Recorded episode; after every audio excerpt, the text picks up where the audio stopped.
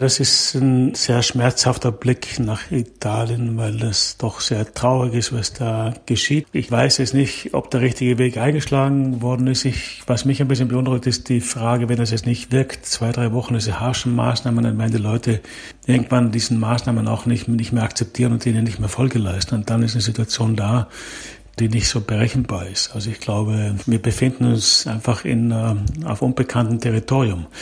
Zusammenfassend sozusagen blicke ich mit Trauer, Schmerz und verhalten Optimismus auf mein Geburtsland. Hinter der Geschichte. Der wöchentliche Podcast für Freunde der Zeit. Herzlich willkommen zum Podcast Hinter der Geschichte. Mein Name ist Wenke Chanakakis. Ich bin eine von über zehn Moderatoren der Zeit, die für Sie jede Woche hier hinter die Kulissen einer großen Recherche aus der aktuellen Zeit horchen.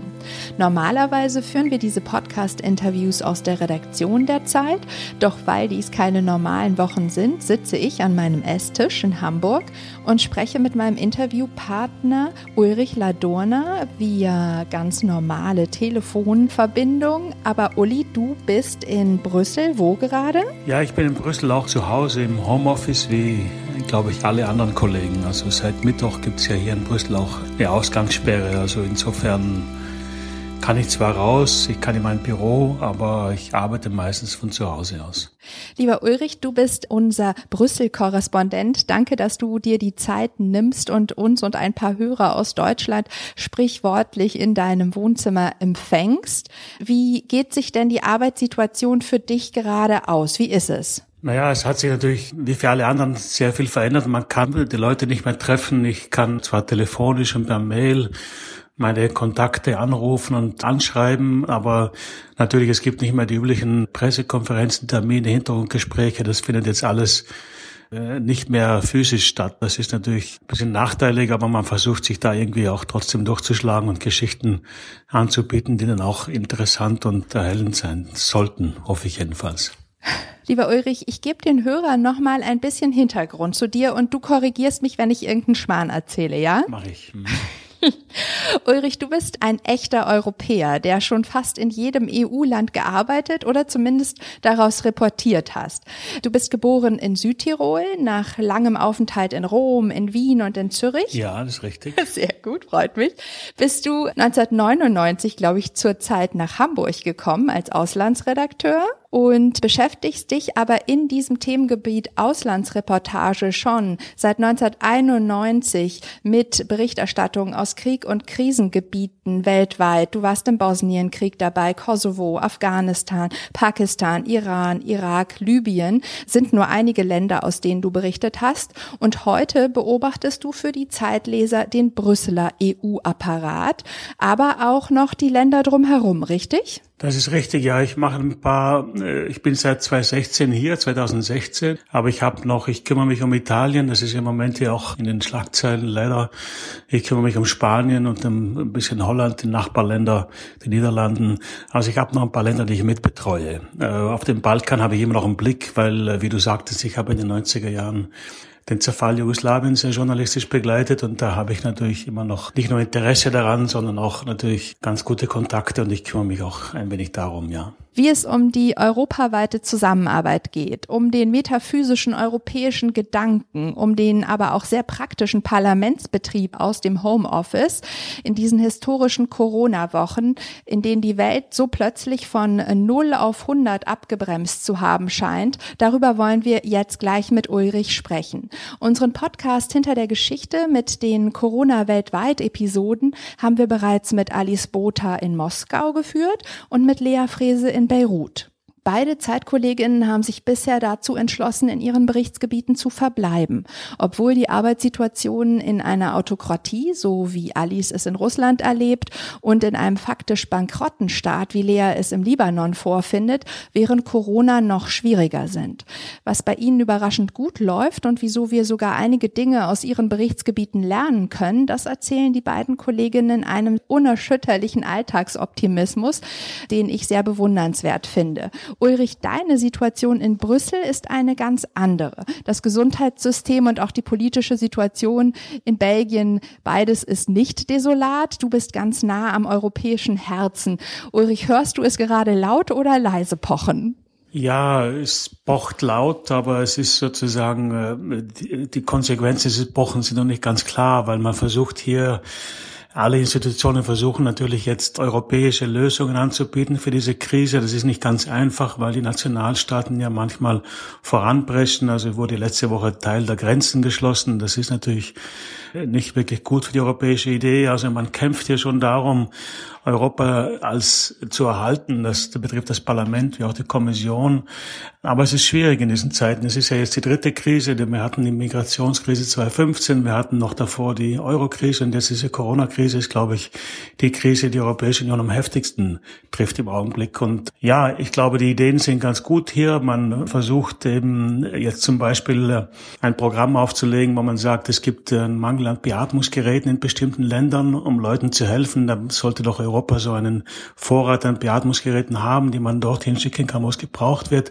Aber das ist alles schwer auf den Weg zu bringen, weil man ja auch unter schweren Bedingungen arbeitet und weil in jeder Nationalstadt manchmal voranprescht und eigene, eigene Wege geht. Aber ich bin unterm Strich recht optimistisch, dass man dann schon wieder zusammenfinden wird, ja. Ob es da vielleicht schon so eine Lernkurve gibt und man wieder zusammenfindet auf der europäischen Ebene und nicht mehr nur als Nationalstaat in dieser Ausnahmeschocksituation unterwegs ist, darüber können wir ja vielleicht gleich im zweiten Teil sprechen. Denn diese hinter der Geschichte Gespräche versuchen wir eigentlich immer so in zwei Teile zu teilen. Wenn das für dich auch in Ordnung ist, würden wir mal beginnen mit Fragen zu deiner journalistischen Arbeit während des Covid-19-Lockdowns und Fragen zur Situation in deinem Berichtsgebiet.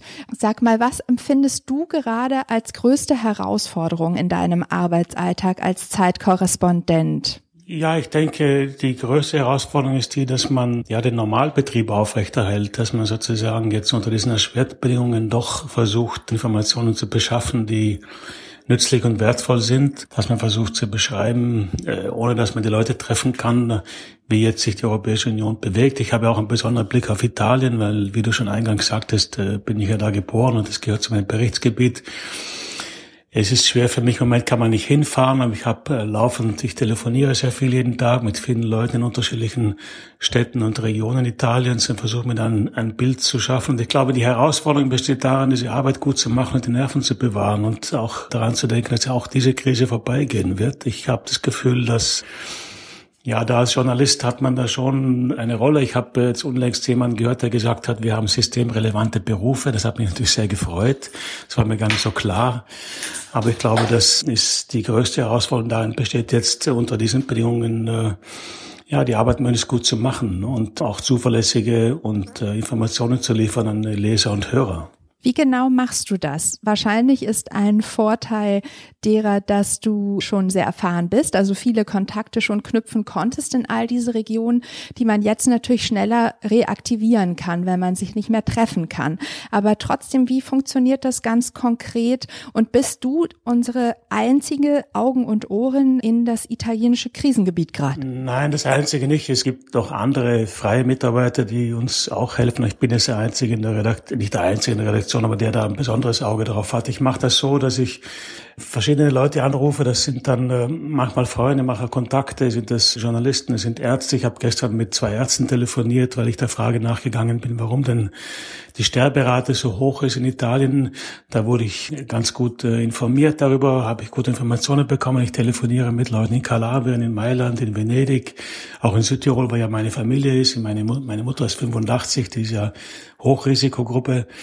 Also ich bin da täglich so, sage ich mal, lange am Telefon und äh, telefoniere mich durch die durch die italienischen Regionen und ich, man kriegt äh, dann am Ende doch ein ganz gutes Gesamtbild, glaube ich, und das versuche ich zusammenzutragen. Und wenn es dann Platz in der Zeitung gibt, mache ich eine Geschichte. Wir hatten letzte Woche eine Geschichte darüber, wo wir verschiedene Stimmen gesammelt haben aus Italien. Das, glaube ich, ist eine ganz schöne Seite geworden, weil einfach im O-Ton Leute von ihren Erfahrungen aus Italien gesprochen haben, die im Alltag aus ganz unterschiedlichen Regionen. Also so trage ich das Stück für Stück zusammen. Ich kann natürlich das nur am Telefon machen oder per Mail oder per WhatsApp oder Skype, aber ich glaube, im Moment geht es einfach, es ist für mich vergleichbar mit, früher habe ich Kriegsberichterstattung gemacht, da ist man ja auch nicht immer überall hingekommen, weil es zu gefährlich war. Und für mich ist ehrlich gesagt das schon überraschend, dass diese Corona-Krise mit den Ausgangssperren und all den anderen Sachen sowas wie ein Déjà-vu ist. Also man hat das Gefühl, auch in Brüssel ein bisschen ist es eine belagerte Stadt. Man darf nicht raus und es gibt eine Gefahr da draußen. Das war natürlich nicht genau so in Sarajevo, aber auch da sozusagen ist dann plötzlich Plötzlich kann man sich nicht mehr bewegen, wie man sich bewegen konnte früher. Das ist schon eine Situation, die mit einer tiefen Krise vergleichbar ist. Und insofern erinnert mich manches an, an das, was ich früher gemacht habe. Und auch die Terminologie erinnert einen manchmal an Kriegsterminologie. Ich fand, hier im deutschen Fernsehen gab es am Freitag ein Gespräch mit dem Interneterklärer Sascha Lobo, der dafür plädierte, dass man sich doch neue Begriffe auch für sowas wie Ausgangssperre ausdenken solle, weil ähm, das gleich so kriegerisch klingt. Wie siehst du das? Ja, gut, ich habe jetzt auch ein bisschen Mühe, das als einen Krieg zu bezeichnen. Das ist, aber ich glaube, ich, ich finde, wichtig ist eher, wenn man auf den Inhalt betrachtet, es ist natürlich schon eine existenzielle Krise und es, ist eine existenzielle Herausforderung für unsere Gesellschaft. So kann man wirklich das definieren. Und es ist manches äh, vergleichbar mit einem Krieg. Ich will die Begrifflichkeit jetzt auch nicht verwenden, aber da kann man andere Worte finden, eben existenzielle Krise. Äh, und ich erlebe das so als im Moment, wo wir wirklich unsere Gesellschaften getestet werden. Es ist eine große Prüfung und wir können sehen, wo unsere Schwächen liegen, wo unsere Stärken liegen. Ich stelle fest, wie das auch in einer Kriegssituation ist, dass Leute unheimlich kreativ sind und dass viele Leute über wahnsinnig viele Ressourcen verfügen, die man in normalen Zeiten gar nicht sieht und gar nicht mobilisieren muss. Und ich finde das zum Beispiel eine doch beruhigende Beobachtung, dass man sieht bei allem, was jetzt geschieht und dass doch viele Menschen sozusagen plötzlich ja kreativ werden in, in jeder in jede in jede Richtung auch müssen und und ich glaube, das ist so eine Entdeckung, die viele an sich machen können. Das ist auch in Krisengebieten, wo ich berichtet habe, war das auch oft meine Beobachtung, dass Leute dann über die eigenen Kraftressourcen plötzlich selber erstaunt sind, was sie so alles hinkriegen unter sehr schwierigen Bedingungen. Sag mal, die Lea erzählte uns, dass auch die Kooperation und der Zusammenhalt der Reporterkollegen in Beirut auch ganz besonders stark ist, gerade in diesen Zeiten und es gar kein Konkurrenzgefühl, sondern eher ein Solidarität gibt. Wie überprüfst du deine Informationen und wie muss man sich deine Zusammenarbeit vielleicht auch mit den italienischen Kollegen vorstellen? Naja, ich, wenn ich jetzt so Informationen kriege, wo ich mir nicht so ganz sicher bin, also Behauptungen, ob die jetzt stimmen oder nicht, ich es selber nicht überprüfen kann, nämlich ich versuche dann zweite, dritte Quelle heranzuziehen, dann frage ich mal bei Kollegen nach, bei italienischen Kollegen nach eine Einschätzung, äh, wie sie das sehen oder ob sie vielleicht noch einen weiteren Kontakt haben, der mir da was bestätigen kann. Also man ist eigentlich permanent im Gespräch, auch mit den Kollegen hier. Es ist im Großen und Ganzen sehr gute Zusammenarbeit, das muss ich auch sagen, aber das war auch vor der Krise schon so. Ne? Also ich glaube, das Brüsseler Pressekorps, sagen darf, ist, äh, hat doch den Ruf, dass man hier ja, relativ solidarisch und kollegial zusammenarbeitet. Es ist ja hier ein, auch in, in Friedenszeiten, wenn man den Begriff von normalen Zeiten, ist das hier ein sehr komplexer Betrieb mit vielen Terminen, wo man nicht alles abdecken kann die ganze Zeit und wo man sich dann auch darauf verlässt, dass ein, ein, ein oder andere Kollege einem auch mal eine Information gibt von einem Ereignis, wo man selber nicht dabei war, wo man sich weiterfragen kann. Also da ist eine ganz gute Zusammenarbeit. Ja. Du hast eben davon gesprochen, Ulrich, dass deine Mutter selber in hohem Alter in in, Südtirol lebt und natürlich zu der großen Gefahrengruppe auch gehört. Dürfen wir vielleicht noch einmal persönlich bei dir nachfragen? Wie geht es dir ganz persönlich jenseits des Korrespondentenalltags? Wie lebst du in Brüssel? Wie geht sich das mit der Familie aus, mit dem Homeoffice und den Kindern und allem? Na gut, das ist, du hast es eingangs erwähnt, ich bin ja, habe eine europäische Biografie rein durch Geburt. Ich habe jetzt, das drückt sich auch aus in meiner Familie, im Moment sind die alle verteilt über verschiedene Länder. Man kann nicht zueinander kommen, weil man nicht mobil ist. Das ist im Moment für mich schon ein Problem, weil ich nicht die ganze Familie in einem, an einem Ort zusammensammeln kann oder ich nicht hinfahren kann. Und das ist natürlich schon eine neue Erfahrung, dass man einfach nicht, einfach nicht jetzt über die Grenze fahren kann. Und das ist, also für mich ist diese, ich sag mal, diese Krise natürlich sehr, sehr spürbar, weil ich normalerweise darauf angewiesen bin, dass ich Grenzen überschreiten kann, um die Familie zu sehen. Ne? Das ist sozusagen für mich äh, schon, ja, wird es sehr konkret und sehr greifbar. Das ist dann, ja, das ist dann schon nicht so ganz einfach manchmal. Und wie digital ist die EU aufgestellt? Wie muss man sich das vorstellen? Wie erfährst du davon? Gibt es Videopressekonferenzen oder wie könnt ihr dann? Ja, es gibt Videopressekonferenzen, es gibt die, es gibt Videopressekonferenzen, es gibt sozusagen Schaltungen, wo man sich ein, es gibt Telefonkonferenzen mit einzelnen Abgeordneten, die das organisieren zum Beispiel die übliche mittägliche Konferenz der Kommission, äh, wo man sonst, in die, alles in Briefings, wo man sonst jetzt persönlich hingeht, äh, die finden jetzt auch im Video statt. Äh, es gab letzte Woche auch einen Gipfel hier der Staatschefs über Video. Aber ein Problem zum Beispiel ist, es stellt sich die Frage, ob solche Videogipfel ne, über Videokonferenzen, ob die eigentlich beschlussfähig sind. Das ist nicht so ganz klar, weil äh, ich glaube, wenn die Europäische Union jetzt Beschlüsse fasst, die Mitgliedstaaten Beschlüsse fassen bei einem Gipfel, dann müssen die schon physisch anwesend sein. Das ist jedenfalls im Moment die herrschende Rechtsmeinung. Aber das ist nur ein Problem, das sich jetzt stellt, das man vorher nicht hatte. Kann man Beschlüsse fassen, die gültig sind, rechtsgültig sind, wenn man sich nicht physisch trifft? Das ist zum Beispiel eine Frage, die jetzt Juristen ja beantworten müssen. Aber das zeigt nur sozusagen, dass Arbeiten im Digitalen äh, viele Fragen aufwirft, die man vorher nicht bedacht hatte. Die Kommissionspräsidentin Ursula von der Leyen sagte in einem Interview am Freitag im Deutschlandfunk, dass jetzt die Zeit sei, großzügig zu sein als europäische Länder. Wo beobachtest du diese Großzügigkeit gerade? Ja, das beobachten wir vor allem äh, bei der Währungspolitik. Also wir haben, die Kommission hat es sofort schon vor zwei Wochen gesagt, also die üblichen Haushalts- und Budgetregeln, die ja streng sind, werden gelockert. Jetzt ist es sogar so, dass diese Haushaltsregeln und Schuldenregeln völlig ausgesetzt worden sind. Also man weiß jetzt, dass die Europäische Union nicht, äh, nicht an diesen Regeln festhalten kann, weil es eine Ausnahmesituation ist. Das heißt, Geld wenn ich das jetzt einfach sagen darf, ist im Moment kein Problem. Die Länder haben, besonders Italien, auch die Möglichkeit, sich weiter zu verschulden. Das war ja vorher immer eine hochpolitische Frage. Das ist jetzt überhaupt kein, keine Frage mehr. Das ist klar. Das ist eine Form von, glaube ich, gelebter europäischer Solidarität. Das ist mit Risiken behaftet natürlich.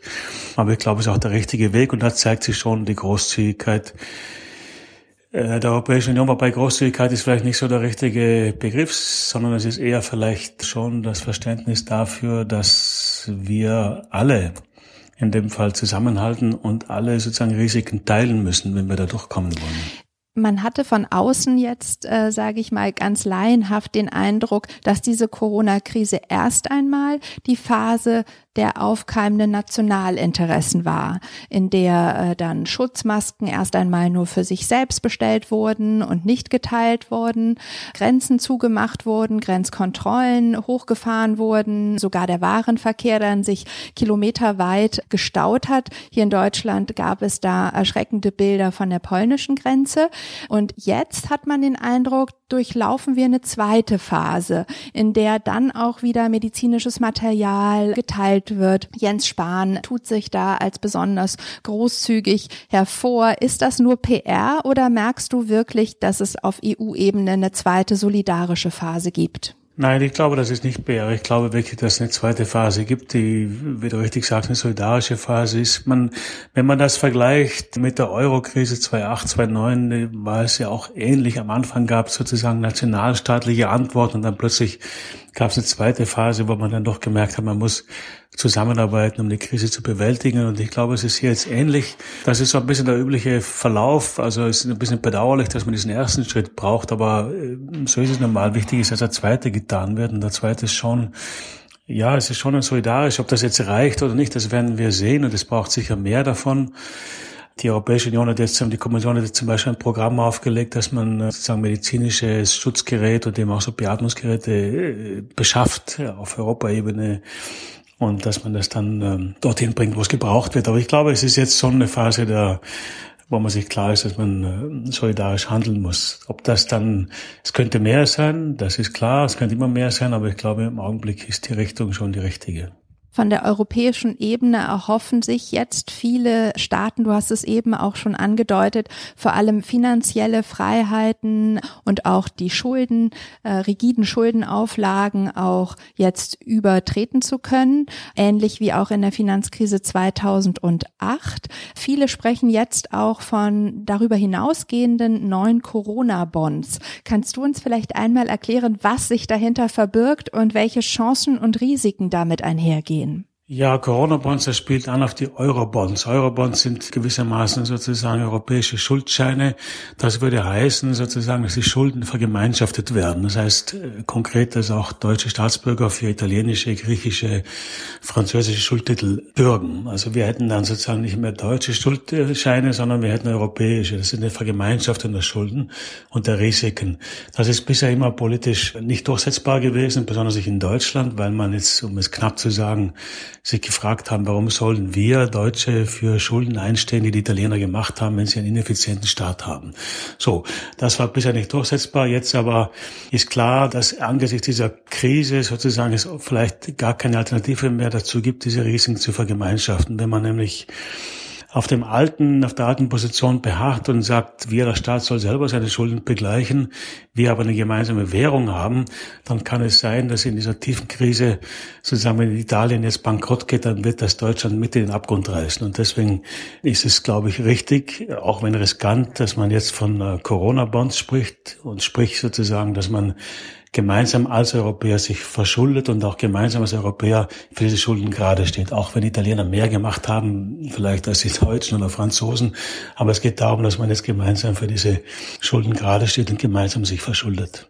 Ist die EU also, würdest du, wie würdest du da resümieren, besser als ihr Ruf oder schlechter? Ich glaube, sie ist besser als ihr Ruf. Ich glaube, die EU ist ein, es ist immer mit extrem hohen Erwartungen konfrontiert. Ne? Wenn man jetzt diese Corona-Krise mal hernimmt, dann heißt es sofort, wo bleibt die EU, was macht die EU? Und dann vergessen die meisten Leute, dass, dass die EU in Sachen Gesundheitspolitik gar keine Kompetenzen hat, das ist Kompetenz Nationalstaaten.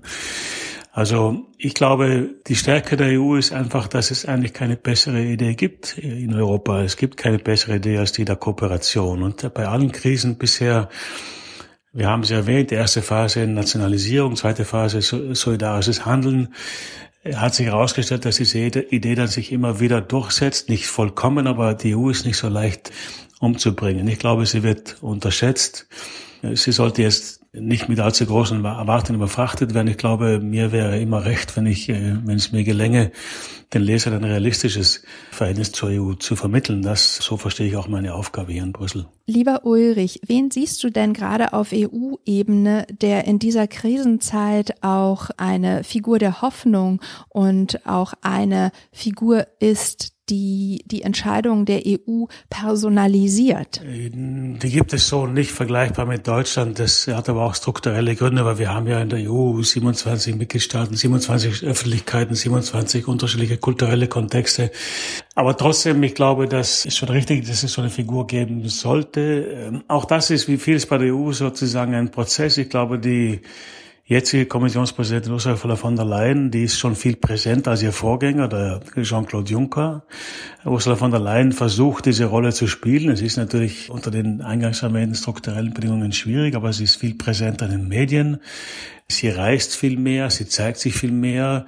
Und ich glaube schon, dass sie das Potenzial hat, dem nahe zu kommen, was man jetzt so eine Identifikationsfigur nennen könnte. Sie ist sichtbarer als alle ihre Vorgänger.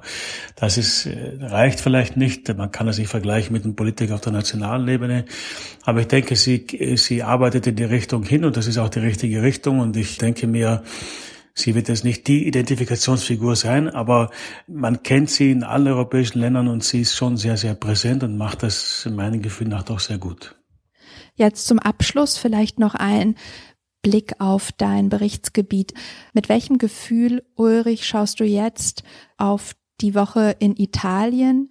Italien, das Land, das gerade wie kein anderes von Corona heimgesucht wird. Ja, also ich meine, das ist ein sehr schmerzhafter Blick nach Italien, weil es doch sehr traurig ist, was da geschieht. Ich bin verhalten optimistisch. Ich kann es nicht wirklich beurteilen, ob die Maßnahmen, die getroffen worden sind, das reichen, um, um sozusagen das, das Virus, die Ausbreitung zu bremsen.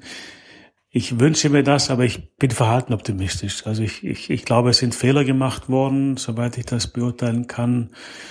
Ich weiß jetzt nicht, ob der richtige Weg eingeschlagen worden ist. Ich, was mich ein bisschen beunruhigt, ist die Frage, wenn das jetzt nicht wirkt, zwei, drei Wochen diese harschen Maßnahmen, dann werden die Leute irgendwann diesen Maßnahmen auch nicht, nicht mehr akzeptieren und denen nicht mehr Folge leisten. Und dann ist eine Situation da, die nicht so berechenbar ist. Also ich glaube, wir befinden uns einfach in, uh, auf unbekanntem Territorium. Und wir haben eine Regierung in Italien, die ja nicht zu den stärksten gehört, aber ich will nicht die Regierung kritisieren. Ich zusammenfassend sozusagen blicke ich mit, äh, mit Trauer, Schmerz und verhalten Optimismus auf mein Geburtsland. In den folgenden Tagen versuchen wir immer mehr Korrespondenten der Zeit zu ihrer Arbeitssituation als Journalisten und zur Lage in ihrem Berichtsgebiet in dieser Corona-Ausnahmesituation zu interviewen. Als nächste werde ich meine Kollegin Sifan Yang, die sich gerade in Hotelquarantäne in Peking befindet, befragen und danach Kerstin Kohlenberg in New York City. Nun aber erst einmal Danke an dich, lieber Ulrich. Ähm, vielen Dank, dass du uns ein bisschen nach Italien mitgenommen hast, aber auch in den Brüsseler Apparat und zumindest verhalten optimistisch auf die nächsten Corona-Wochen blickst. Bitte bleib gesund und wir freuen uns auf deine weiteren Geschichten aus dem Herzen der Europäischen Union, lieber Ulrich. Ja, danke dir, Wenke. Danke. Und auch an Sie, liebe Hörer, bleiben Sie gesund und gemeinsam allein. Ich danke für Ihr Interesse bis hierher. Ihre Wenke Chanakakis von den Freunden der Zeit, dem Programm für alle Zeitabonnenten.